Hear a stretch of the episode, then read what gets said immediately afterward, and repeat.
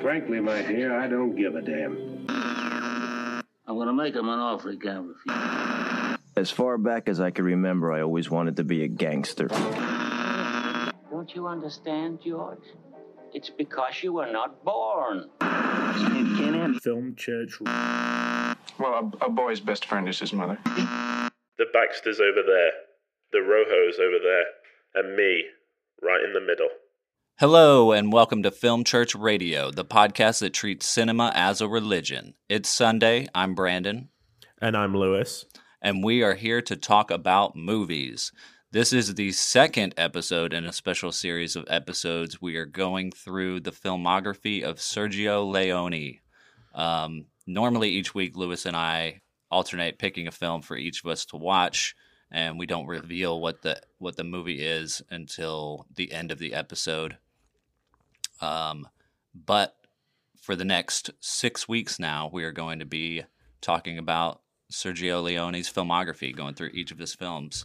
Last week, we watched The Colossus of Rhodes, which was his first directorial debut. And this week, we are watching Fistful of Dollars, uh, starring Clint Eastwood in his first leading role. This is also the first film in Sergio Leone's Dollars trilogy. So we are super excited to get into it. Last uh, last week, like I said, we watched Colossus of Rhodes, which neither of us had seen, but we both were pleasantly surprised. Yeah, I was going to say, I think the expectations weren't the highest going Yeah. in, but we both had a good time. So be sure to go back and listen to that episode and follow along with us on this Leone journey. That's right. Um, as always, we'd like to thank everyone who's been listening to the show and sending their love for the podcast. If you're new to the show uh, and you're enjoying, be sure to subscribe and hit the bell on your podcast app so you get notified when we post new episodes. Uh, this is a film church, so we post episodes on Sundays. And if you really, really enjoy the show, be sure to share it with your friends and your family and let people know that we exist and we're we're starting this film church.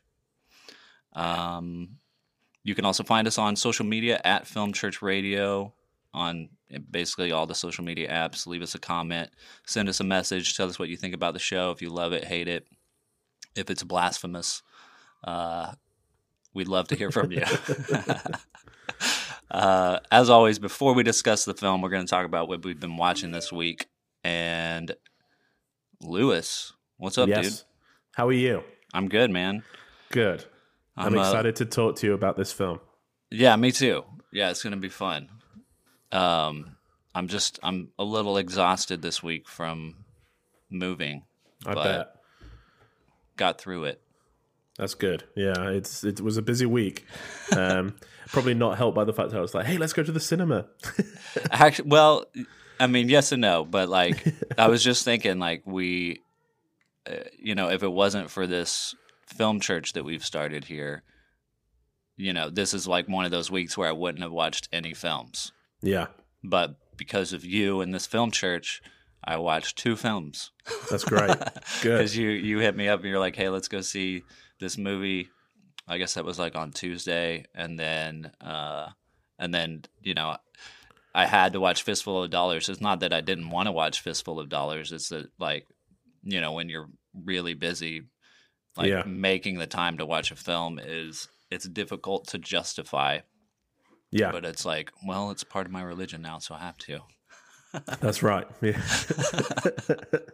so yeah i'm just uh, very thankful for, for film church this week Good. Good. I'm glad. Yeah. So, um, in terms of what I've been watching this week, um, it's kind of it's definitely revolved around a fistful of dollars. yeah Um, you know, that was obviously I watched that, and then I went back um, and I, I read that it had been based on a Kurosawa film that I hadn't seen. So I watched um, Yojimbo, which it's based on, and then I watched the sequel to that, Sanjuro. Um, watched those this week, um, which I'm sure we'll get into Yeah. later on in the show. yeah definitely Um, I, I didn't realize i mean i had seen fistful of dollars before um, Yeah, you know this episode but uh, years ago, but I didn't realize that it was based on a Kurosawa film. So Yeah, I'm really interested to what you know how it is and what you say about it because I it's a film I haven't seen. Um, Yeah. but yeah, we'll we'll get into it. awesome. Yeah, I'm sure. Um, and then I showed because I know that a few weeks ago we talked about Studio Ghibli films and kind of the fact I'd never seen one. Yeah, So the other day I decided to, well, yesterday I decided to put one on um, for me and my daughter. But I think I definitely 100% chose the wrong one.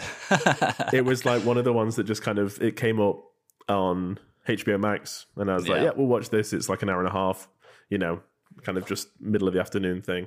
And we watched Earwig and the Witch.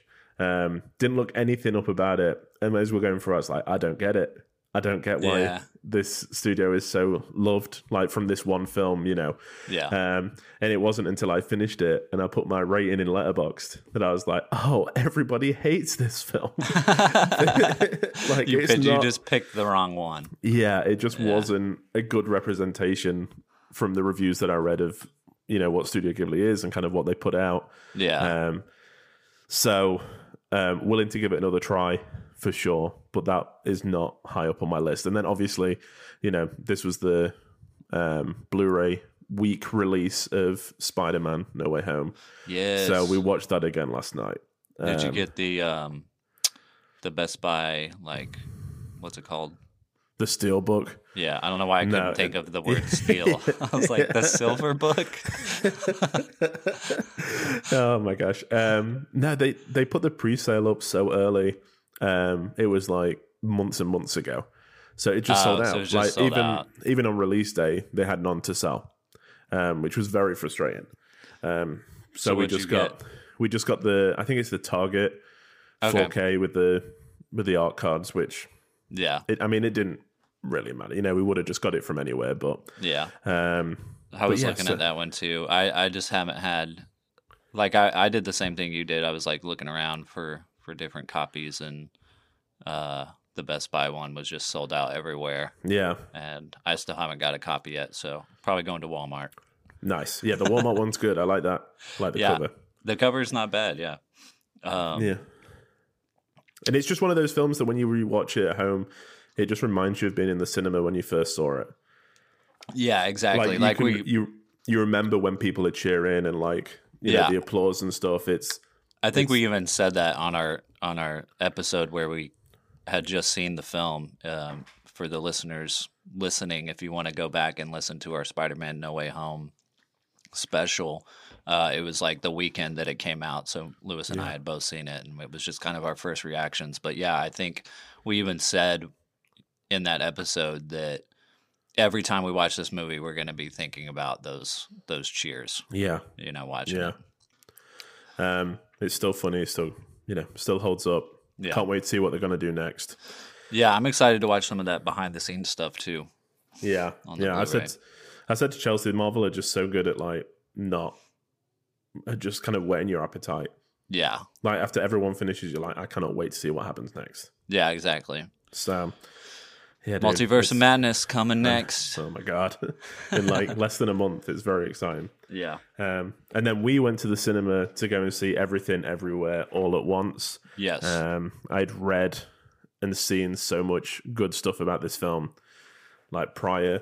Um, as soon as I saw it showing, I was like, Branden, we gotta go. yeah, yeah. It's one of those things. Like, too. I mean, uh, I've heard so many good things about this movie.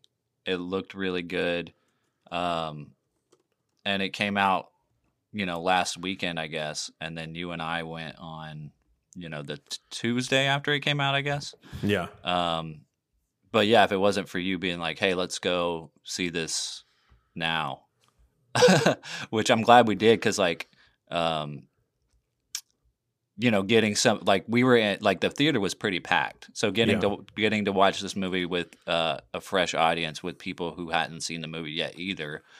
Um, was a really great experience. Like if we had waited a couple of weeks, I mean, I'm sure this is going to be kind of a sleeper hit. Like it already seems like it's a hit hit, but yeah, as far as like you know it's not a marvel film so people weren't you know not everyone went to go see it opening weekend and you and I didn't go see it opening weekend. You know what I mean? But Yeah. we did see it soon enough. At least there was a fresh audience. But there might still be a lot of you know fresh audiences over the next several weeks. You know what I mean?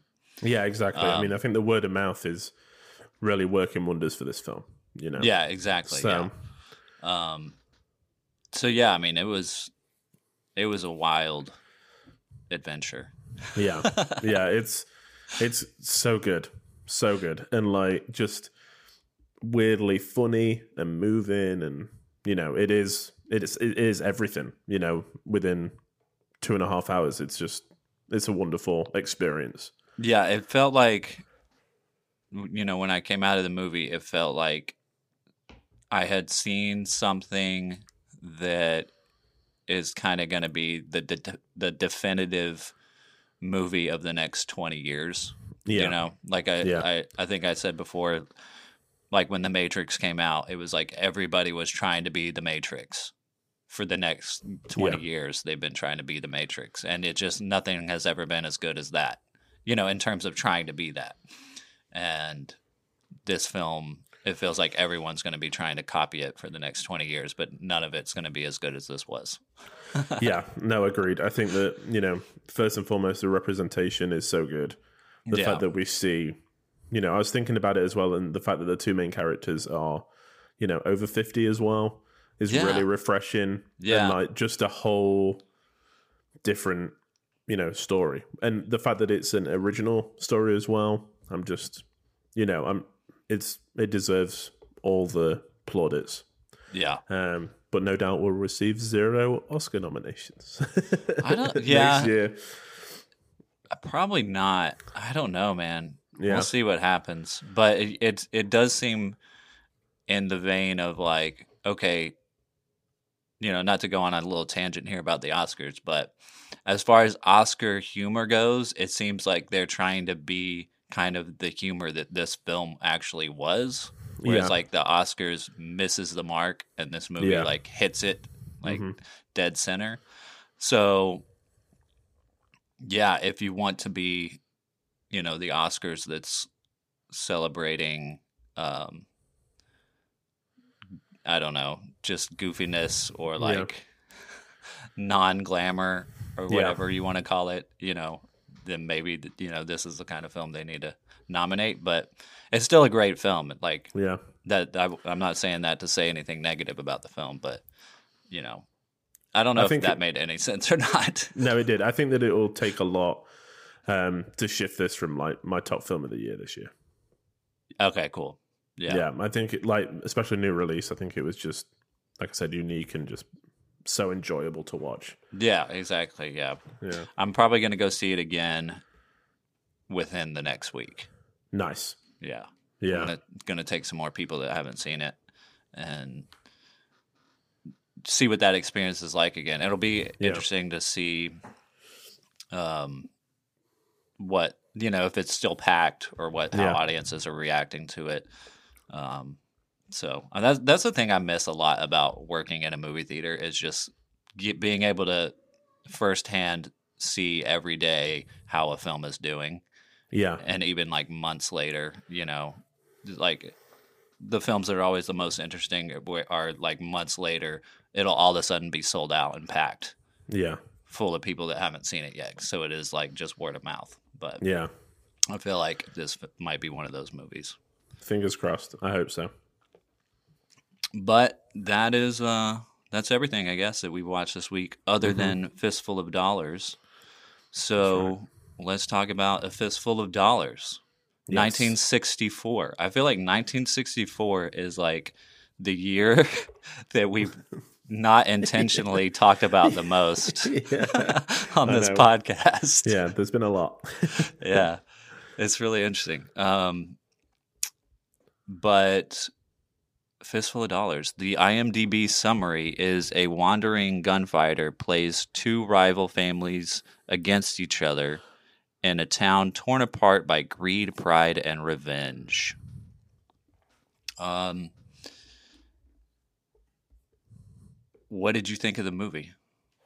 So, having seen Yojimbo first, um, it it did dampen my view a little bit. Okay. Fistful of Dollars. Yeah. Um, I thought Clint was incredible. I Yeah. thought that, like, you know, you can tell that he is a movie star. Yeah. You know, I know we've said it before in the past about other people, but the way that you know every line seemed iconic. And I don't know whether that's just watching it from a perspective point of view, or whether, like, I mean, it must have done at the time, right? Because it did kind of catapult him to stardom. But um, yeah, he's just great in it, and um, I, I, it was a pretty faithful, you know, remake, I guess, of Yojimbo. Um, Yeah. but I felt like Yojimbo had a little bit more.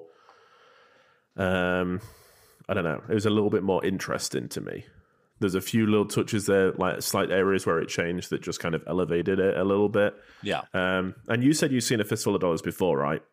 Yes, I mean it's been years, and I had forgotten most of it Yeah. because I had seen. I guess probably the first Sergio Leone film that I ever saw was The Good and the Bad and the Ugly. Yeah. Then I went back and watched A Fistful of Dollars, but um, I wasn't. I remember not being that impressed with it the first time I saw it, and I think that's just because I, you know, saw the third one first. yeah. So, um, but going back and watching it this time, I did enjoy it a lot, and I haven't Good. seen Yojimbo, but um, I did like this movie a lot. It it Yeah.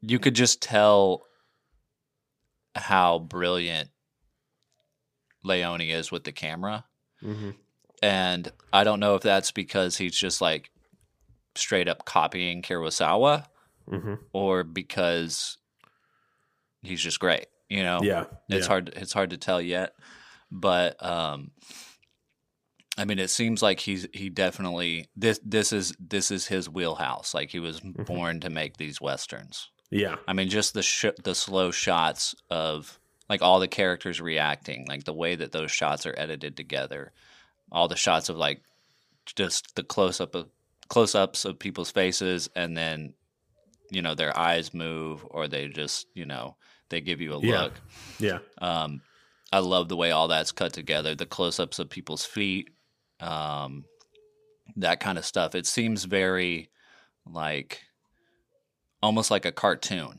Yeah. you know, Yeah. um, which I love. Like it's it's, I, guess, yeah. I I don't know. I feel like saying cartoon makes it sound a little bit like it's cheesy, but it doesn't feel cheesy No. to me when yeah. you're watching it. You know what I mean? Yeah. Um, and yeah, Clint's really good. He's, you know, this is his first leading role that he ever Yeah. played.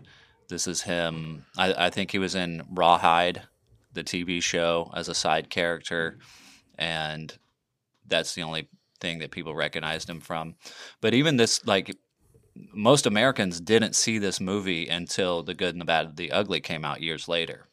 And because The Good and the Bad the Ugly was so popular, um, it, it was that one wasn't even supposed to have an American release either. But because it was so popular in Europe, it they finally sent it over to America. And Clint didn't even do the dub, like his English dub, on his character's voice until like 1967 Oh wow. and when they actually did the American release. Um, so it, it's kind of interesting that yeah, and this was done for like two hundred thousand dollars, like super cheap. Um, just like there's so many little like details that that make this film so interesting because it's like it's such a low budget film. Like Clint Eastwood in his first starring role. Like this film could have just been nothing. Like it could have Yeah. just been lost and Mm-hmm. and nobody ever saw this film and Clint never did anything else but it's because of a few factors it's because of like the the creativity and camera work um, the resourcefulness of of the crew and Sergio Leone the casting of Clint Eastwood um, you know the costume design like that iconic costume that they put together which Yeah. was apparently done by a few different people. Like Clint, Clint uh, brought the jeans, like the black jeans, uh, from some shop in Hollywood, and I think he brought the cigars. Mm-hmm. Um, I forget where the hat came from. Um, but I think Sergio Leone and the costume designer picked out the poncho from Spain, and his gun belt I think actually came from his character in Rawhide. Mm. Um, and then, and then like the I was reading that the he's on like this skinny horse just because Leone thought that that was like funny. Yeah, I was going to say that, like, aesthetically, the fact that he rides into the town on a mule and not on, like, Yeah. you know, a typical Western hero, you know, on this beautiful horse kind Yeah. of thing. It's Yeah. it says a lot about kind of the film that you're going to get. I don't. I think it's it's a good example of a western, but it's also not a western. If you know what I mean, it's kind exactly. of every um, trope that you think about is kind of played with and Yeah. like edited a little bit. Um, And also like the film, like the film is supposed to be in Mexico, right? Like Yeah. as far as the story takes place in Mexico, mhm. um, which would like if you're if it's a brilliant way to to do the film if you think about it because it's like it's an Italian filmmaker shooting a uh, an American western Mhm. in Italy, and it's like, Yeah. how are you going to do that?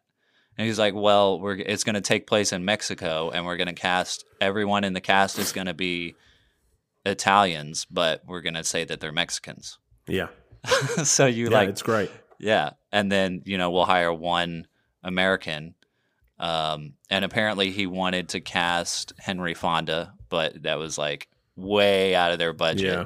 Like Clint Eastwood only got fifteen thousand dollars for this. That's insane. insane. so like um yeah and and then clint eastwood wasn't even a movie star yet Yeah.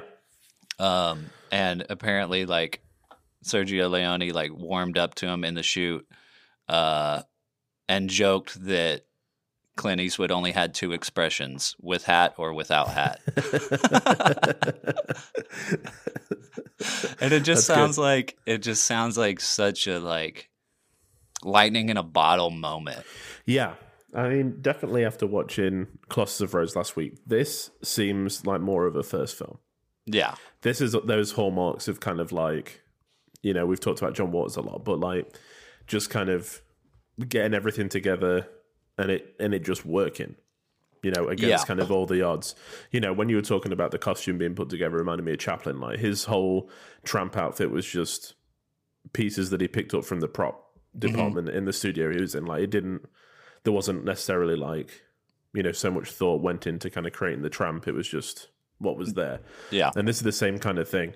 And like as soon, every character is looks iconic. Like the the one that um kind of got me the most was their right hand man. Is it Chico? Like the big guy. Um, yeah i think so yeah Like he looks like ev- like he looks like he's been reproduced so many times. As soon as he walked on, I was like, I know who this character is.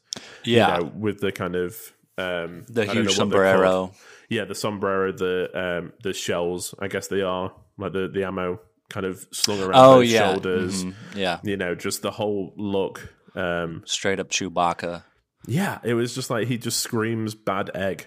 Yeah. he's just like he's there to like kick some butt.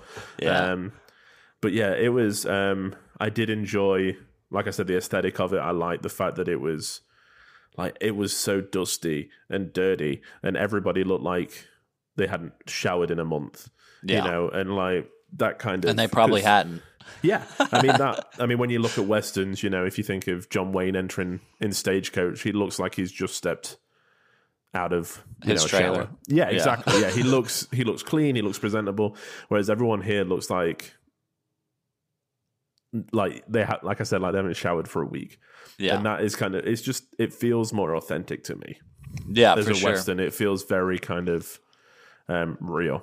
yeah what's interesting so far about leone's career you know up to this moment is like he could have just made studio films you know Yeah. like he really could have been that director like he very much could have been like a hitchcock where like Mhm. people just hired him to make really good studio big budget films and he made them really well under Yeah. budget you know made them exciting um, but it seems like he didn't want to do that like it seems like he he kind of struggled uh, after Colossus of Rhodes came out of what he wanted to do next. And he was also like dealing with a lot of stuff in his personal life. Like his father passed away, um, I think in 1961. Don't quote me Mm. on that. It, it was like like before he had really started making movies, I believe. And his father didn't want him to make movies because his father was also in the film industry. Um, but you got to think about like his like the age gap there. Like his father was 50 years older than him. Yeah. And even for Sergio Leone, like uh, his his father took 10 years off of filmmaking when Sergio was a kid. So like his dad like Sergio Leone knew that his dad like made movies, but like for the first 10 years of his childhood, like he never saw his dad working. yeah. Um, and then it wasn't until he was like 12 that he started uh, getting back into making some films and got on some film sets with his dad and stuff. But his dad was always like, "Yeah, I don't want you to make movies." And Leone actually went to law school for for a little while, and then was like, "I don't want to do this. I want to make movies." Yeah. And and his dad was like disappointed oh, and wow. then and then his dad passed away and it was like his dad never saw him be the success that he was and then his Yeah. mother you know kind of did a little bit like i i want to say she I, I don't have the book in front of me. I've been reading it, but I I think she died in the late '60s. Mhm. But she also had like a lot of health issues and stuff, and Yeah. they didn't have a great relationship. So it wasn't like, you know, good job, son, you're doing Yeah. great or anything. Like he did, he never had like those moments. Um, but yeah, like you said, it feels like this is more of a first film, and I think that that's because you know Colossus of Rhodes was like a studio project that he was hired to head up, and he did it well. Mhm. You know, he handled a large crew well, but then it sounds like he didn't know what to do next or how to do it. And when he saw Yojimbo, it was like it literally says in the book, he saw that movie and then he was just like, I'm going to make this into a Western. And then just Yeah. obsessed over it and like got super excited about it and did it Mhm. um, and just planned the whole thing out. He just got that inspiration, that spark, and he just held on to it and and pulled that movie through. And then and then it just snowballed. It was like it became really popular in Europe and made a lot of money. It made like four million dollars, and they had only Yeah. shot it for you know two hundred thousand. Yeah. So, you know, obviously they were gonna like try to do another one, um, which I'm I'm super excited to see the next film because I haven't seen for a few dollars more. I've seen, you know, the good, the bad, the Yeah. ugly, but I haven't seen the middle one. So Yeah, I'm excited to see um like it, a different film, you know, like Yeah. just kind of to see where the story goes when it's not based on something else. You know. because it's not. I hope it's not ba- based on Sanjuro. I don't think it is. I did some Okay. reading up and I don't think it is. Um I mean, but if it is, then I'm looking forward to the good, bad, and the ugly. Um, I was reading a little bit on the description. I think it's about like two bounty hunters. yeah, that's that doesn't sound like um Sanjuro. Okay, cool. Um, but yeah, I think I think that's super interesting, and definitely the theme of like fatherhood. Um, I think shows through in this film a lot. You know the um, I don't know the name of the character, unfortunately, but the guy that owns the bar that he kind of stays at yeah, um, um, I wrote it down. is it Esteban? Sil- Silv- Silvanito. oh, is it Silvanito? Yeah, the guy that Okay. owns the bar. Yeah, Yeah, Silvanito. Yeah, so- Esteban is like the guy that's like laughing all the time. Okay. Okay. Yeah. So um Silvanito, his like you know, the fact that he kind of takes him in and um is the reason that he kind of comes back when he does at the end. You know, you can see that theme of an older patriarchal figure that's kind of you know, that you're defending in a way. Yeah, yeah, Um which maybe is why this story spoke to because that is the same in uh in Yojimbo. So maybe that's why, you know, it spoke to him so much. Um but I did Yeah. read that the you know, he didn't really enjoy the American westerns. He thought they were like just not realistic and um you know, the Italians laughed at them because they were so poor. So he wanted to show like a real Um, like something gritty. yeah, yeah, Yeah. I think, and he's definitely achieved it.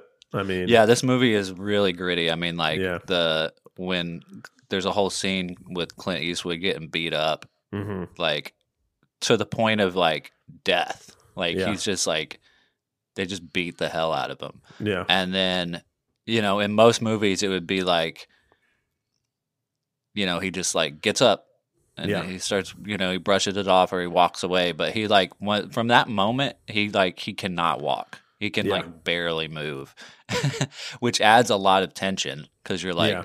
Because he's like around the corner and all these guys are running back, and you're like, oh crap, you know. yeah, Um, some of those scenes, like when he crawls out of the the barn and he goes around the corner, just as they're like walking up, reminded me a lot of like Kill Bill when Mhm. she's like crawling out of the hospital and her legs Yeah. are like still paralyzed and she can't move. Um, which obviously, like Quentin Tarantino has said lots of times that he thinks Sergio Leone is his most, like his biggest influence, I guess. yeah, So you can see a lot of that stuff. Um, and apparently a lot of the there like there's a lot more violence that was cut out of the movie like close-ups of people's bloody faces and stuff Mm. like that that were cut out of certain versions of the movie especially like tv versions and american Yeah. versions and stuff um so yeah that makes sense like it, it does it does feel pretty gritty and and that's it's interesting because because like I said earlier, it almost feels the style feels like a cartoon, but not not in like a childish way. yeah, If that makes sense, because it is it does. more gritty. yeah. Um, but yeah. Um, I think that um, the the one difference that I don't want to keep going on about Yushin because I know that we're not really, you know, we're talking about um, a fistful of dollars. But the one thing that kind of that elevates that a little bit was so it is a story about a samurai, um, but the the sharpshooter in this film, the one that kind of he ends the film dueling with, uh-huh. um, part of the Rojos. He in the um, in Kurosawa's version, um, like comes in late into the movie, and he's the only one that's got a gun. Like he's he's discovered, you know, he's found a gun. oh, okay. Um, so that's where that tension is. Is like it's kind of the you know we talked about it in the Seven Samurai episode. The the old versus the new is Yeah. like you know the sword versus the gun. yeah. So I was really interested to see how they were doing, going to do it in this one. They just kind of, they were like, okay, everyone's got guns, but he's just a better shot than everybody else. yeah. Yeah. So he's more skilled with the gun, which w- uh, worked well. You know, it was. but he also gets like the the uh, the bulletproof like vest thing too, Yeah, right? Is that is that kind of like the gun almost like in the last scene that you're talking about? in like as far of- as like in terms of like building the tension or being like I haven't seen Yojimbo, so I don't know the comparison, but yeah, I mean he doesn't have like no, he doesn't get like a bulletproof vest and Yeah. you know all that kind of stuff. He just moves really fast. It's kind Yeah. of, it's over before you know it. You know the okay, cool. the samurai wielding is you know he takes six people out, and you're like, oh my gosh, how did that happen? Yeah, he's much So- more skilled. Like he's Yeah. a even though even though you have a gun and it's you know this futuristic weapon, Yeah, it's like the you know he's got the skill of a samurai. Yeah, exactly. Yeah. Yeah, and it still kind of takes him down, and um, yeah, it's. I mean, that is that is where the kind of the tension comes from because you know Yeah. he's skilled. You know it from the first minute. It's the same with with Clint. Is like you know he's a very skilled like gunman because Yeah. he takes down four right at the beginning. Yeah. Um, but then it's it's up to notch because it's like even if he is quicker, he's still going to get a bullet in the heart. Right. You know, yeah. there's no coming back from that. right. So, yeah, So go ahead. the, the changes that are made in this, I think, are done well. Yeah. Yeah. In terms of like just making it a western and Yeah, exactly. You know, does can't- Yojimbo feel like a western? Like when It does. I mean, yeah. yeah. it's the same. It's kind of like you know a small town, um, built on just like a dust road, half against the other. Yeah. Um, you know, it's very. It, I mean, it, it does get. It is like ripe for being turned into a western. I think. yeah. And I think that's the same with most samurai films, right? It's the same kind of idea. Yeah, I'm sure they've been like in, um, they've um, influenced a lot of Westerns. kind of yeah, exactly. Um, were there things that you noticed? Uh, you know, like I mentioned the Kill Bill thing, but were were there things that you noticed from this film that obviously influenced other films?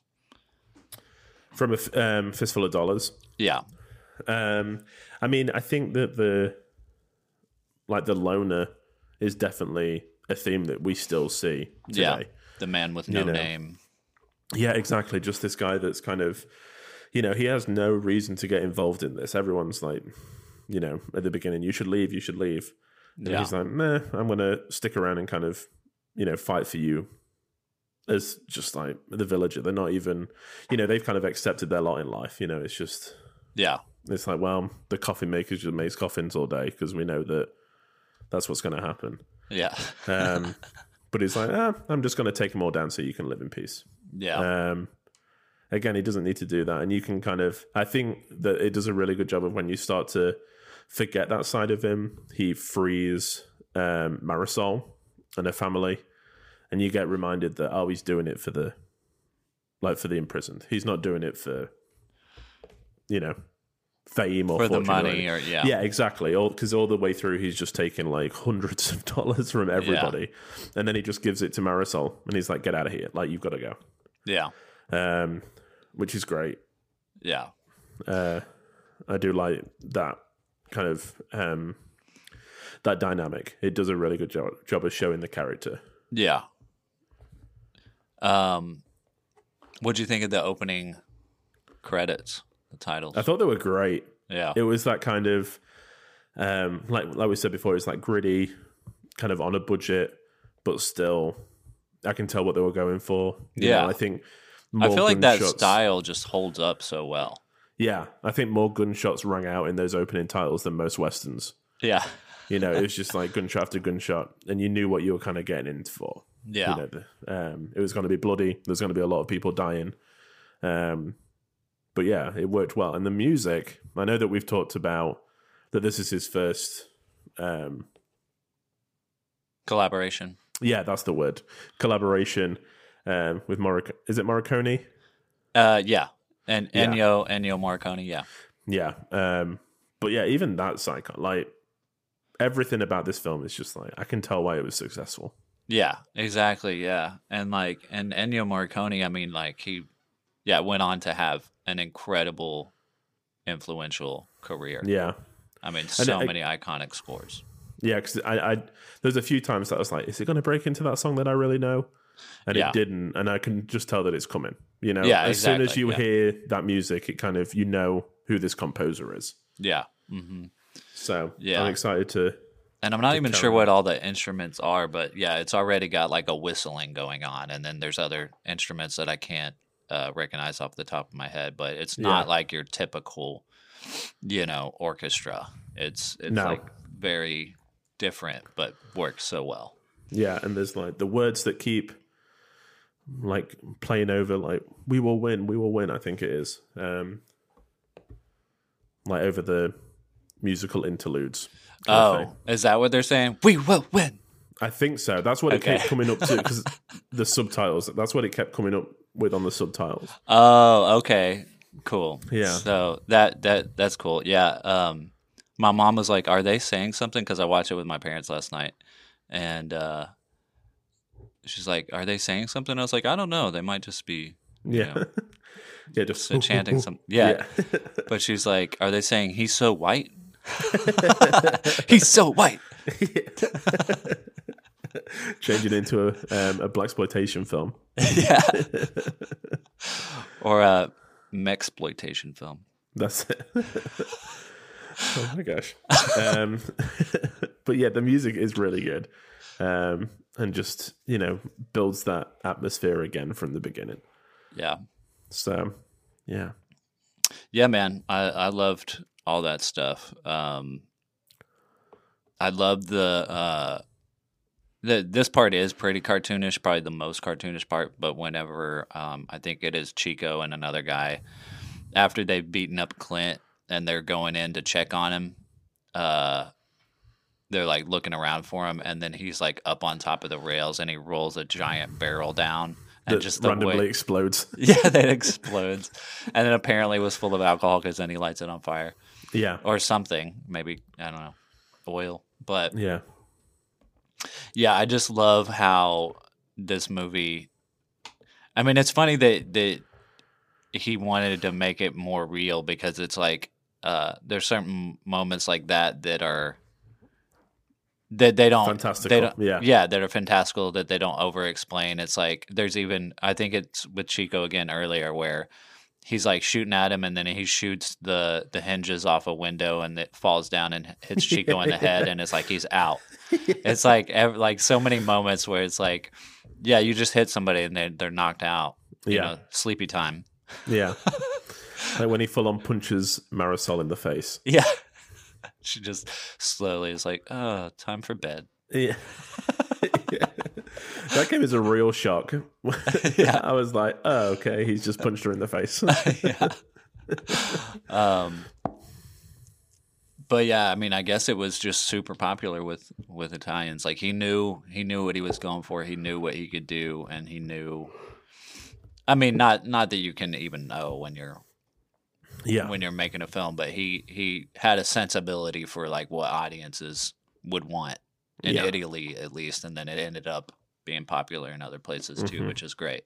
yeah. Um, so yeah, I just love even the beginning where it, it starts off and it is like a fable, you know, how when he walks into the bar, um, Silvanito, Uh-huh. oh gosh, yeah, um, that's it's it. like yeah, as soon as you enter the town, the coffee maker was sizing you up, and I, Yeah. I love that line. I just thought that was, you know, it's already, it's kind of just that setting the scene is done so well, um, and setting you up, and that line kind of speaks volumes about what is going to happen. You know, Yeah. it is a Yeah. life and death situation that he's going to put himself in. hmm Yeah, there's so many moments like that in the first like 20 minutes of the movie. I feel like that just set everything up so well to Yeah. get you interested in the film. Yeah, You know, all the character development and setup is is really great.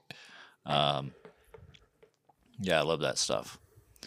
And then the scene, and, and then it, I guess pretty soon after that, he's, uh, you know, he has that first duel with the uh, four cowboys, where he's like uh, trying to get them to apologize to his mule.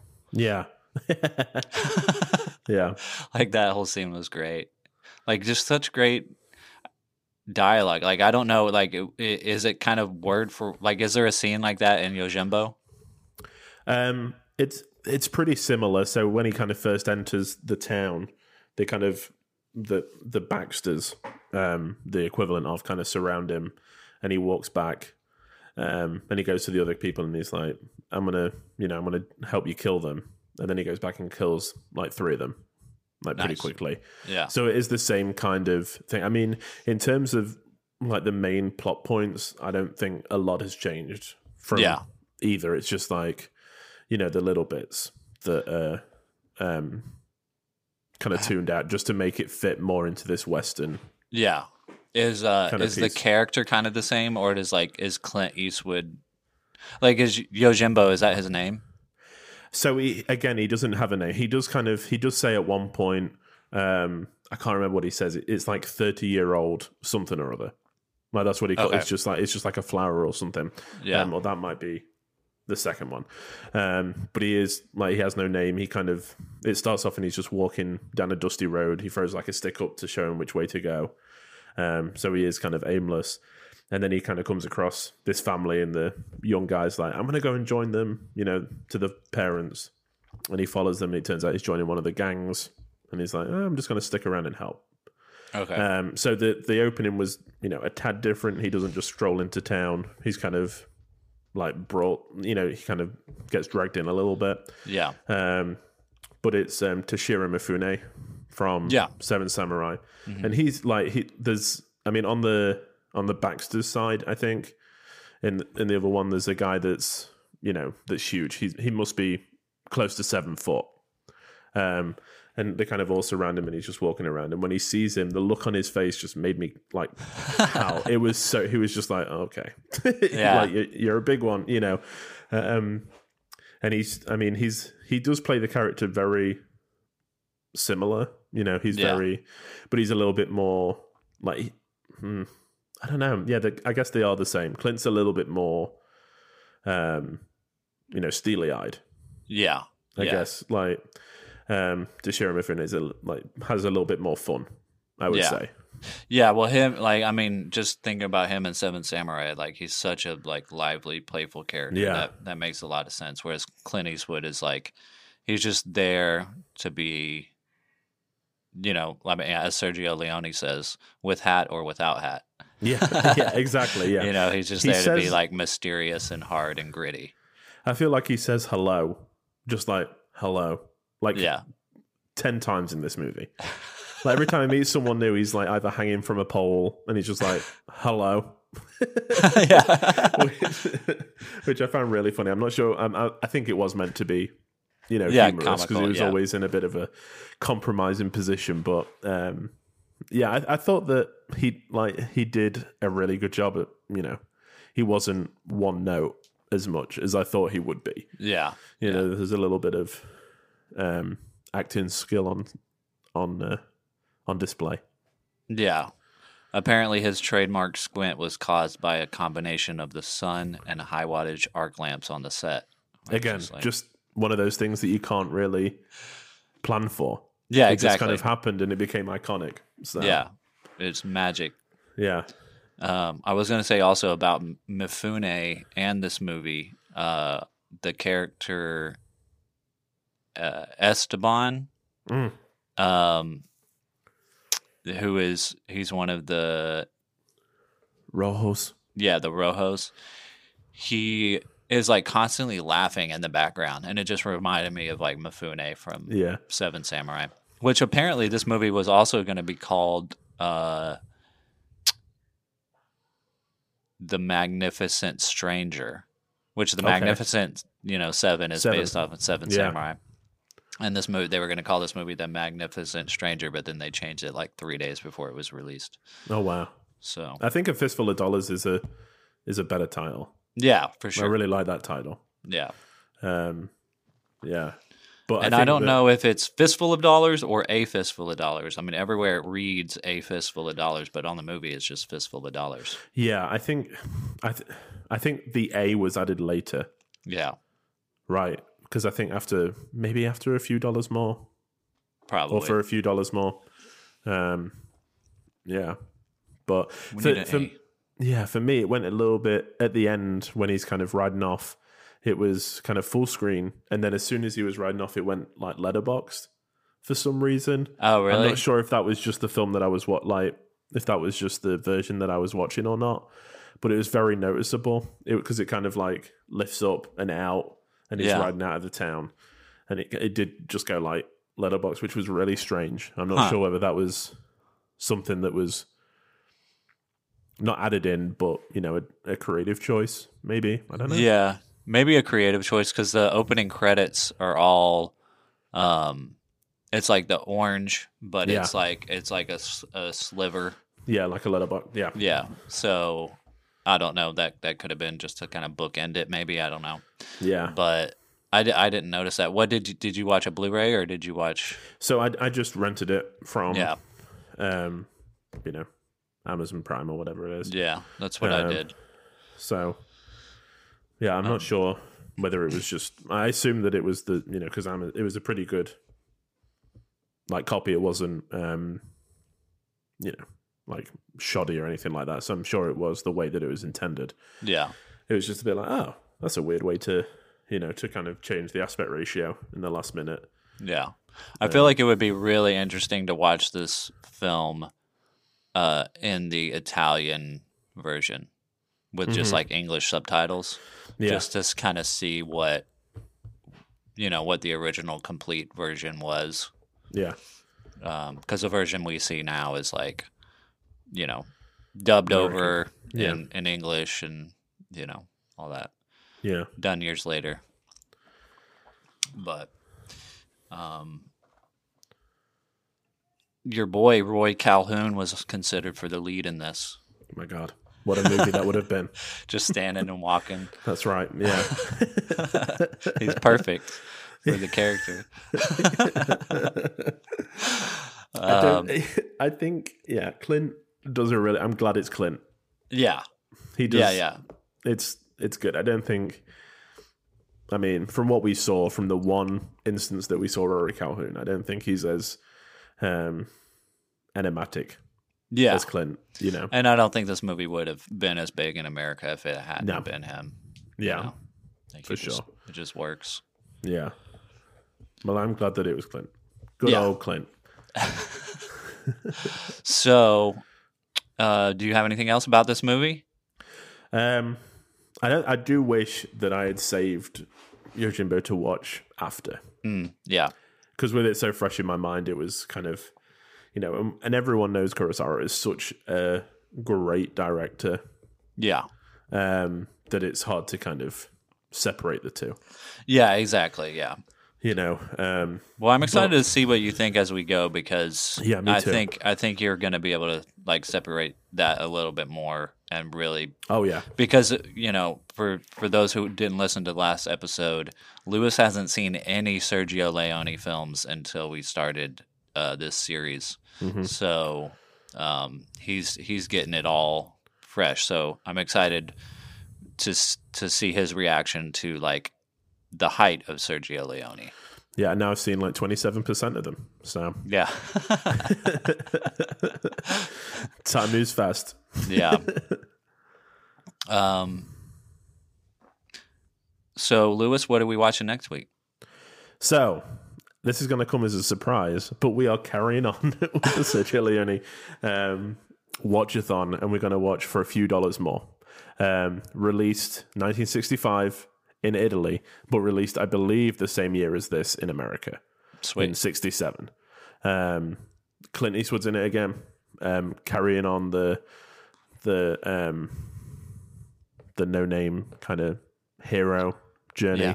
Um, very excited to see, especially with um, for a fistful of dollars doing well. You know, hopefully a little bit of a bigger budget, Yeah, exactly. hopefully a little bit more um, originality. I don't want to keep banging on about it, but you know, I'm excited to see where this story is going to develop. If this is the basis, you know, I'm excited to see what's next. Yeah, because so because basically from here they've got basically just a really good character Yeah, exactly. to do yeah. anything with now. Yeah. um. So, do you want to guess what we each rated it on Letterboxd? Yes, I forgot we were going to do that. That's a new Yeah. thing that we've been doing. Um, I'm going to say that you rated it three and a half. Okay. And I'm going to say that you rated it four and a half. All right. Okay. So, I rated it three, Ah, which sounds very stingy. Um, but personally, because of watching Yojimbo first, I, I feel like I had more fun with the Colossus of Rhodes. yeah, and you know i can understand the like the aesthetic of it and i know that it's you know it's set up this incredible trilogy um that we're going to discover over the next few weeks. Um but in terms of enjoyment it was less than colossus of rhodes for me.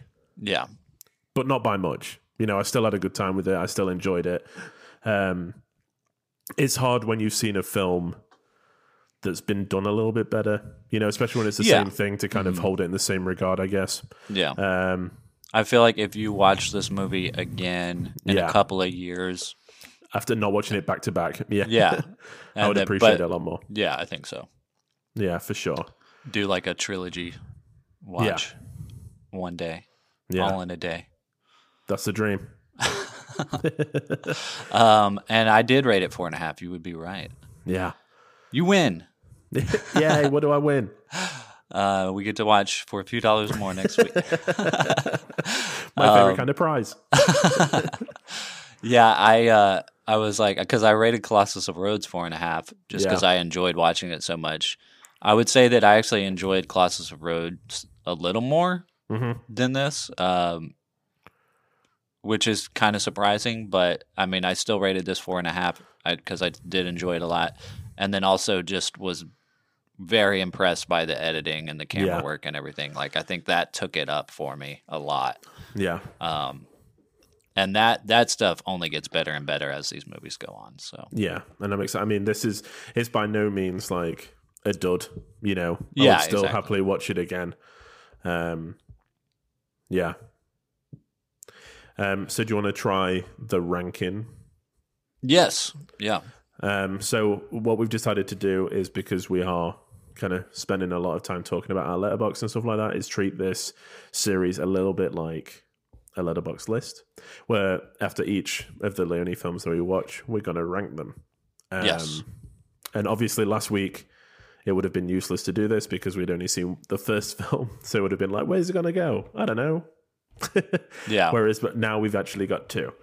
So we're going to do the definitive Film Church Radio ranking, and this is a little bit more, I would say, aesthetic, not into like a little bit more kind of filmmaking wise in terms of our personal feelings.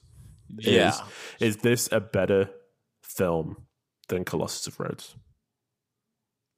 Yes. Yes, I think so too. yeah, I think Colossus of Rhodes is very enjoyable, but I think this is the the Like, if you- emergence of a of a like an auteur. You know, Yeah, we talked exactly, about this yeah. last week, and it could have been made by anybody. It was a Like Colossus one, of it- Rhodes. Yeah, it Yeah. could have. It was just. It was a studio that needed a like a studio film that needed a director. Where this feels very more. It feels a lot more personal. Um, yeah, just as a filmmaker, I would say you, yeah, you should, you know, if I'm going to say movies that you have to watch, you know, Yeah. and need to study, Fistful of Dollars, yes, Colossus of Rhodes, no, yeah, exactly. Yeah. yeah. Um, But then, just as a film um, curator, you know, there's times where I could recommend Colossus of Rhodes in Yeah, a certain situation. You know what I mean? Yeah, for sure. I mean, it depends what mood I'm in. I think that if I wanted to watch them all, like all three, like obviously this would be the pick. If I wanted to just watch a few, you know, kill a few hours and have a lot of fun, I would definitely go for Colossus of Rhodes. Yeah, Um, but I do think that in terms of filmmaking, this is the better film. yeah, yeah, definitely. There you have it, ladies and gentlemen. Yeah, The ranking begins. a fistful of dollars one, Colossus of Rhodes two. I don't think this list is going to surprise anybody. Honestly, No, yeah. it comes- it's just you know we're going to end and it's going to be like yeah, okay, yeah, that makes sense. Of course. um, well, ladies and gentlemen, that brings us to the end of the show. Of course, you can find us again on all the social media platforms at Film Church Radio, or you can follow us individually on our Letterboxd. Mine is at Selman Scope. And Lewis is at Walker Lewis three zero zero seven. There you can keep up with what we've been watching. Uh, you know we have a film diary, so you can see what we've been watching this week and what we've been rating things. Uh, of course, we also have all of our back episodes streaming on all good podcast platforms. Um, you can leave us a rating and review. Uh, let us know if you like the film. And you can also let us know what you want us to be watching, what we might pick for next week's episode. Um, again, thanks everybody for listening. And Lewis, I've got those three coffins ready for you. My mistake. Four coffins. Got him coming. Just give me a couple hours.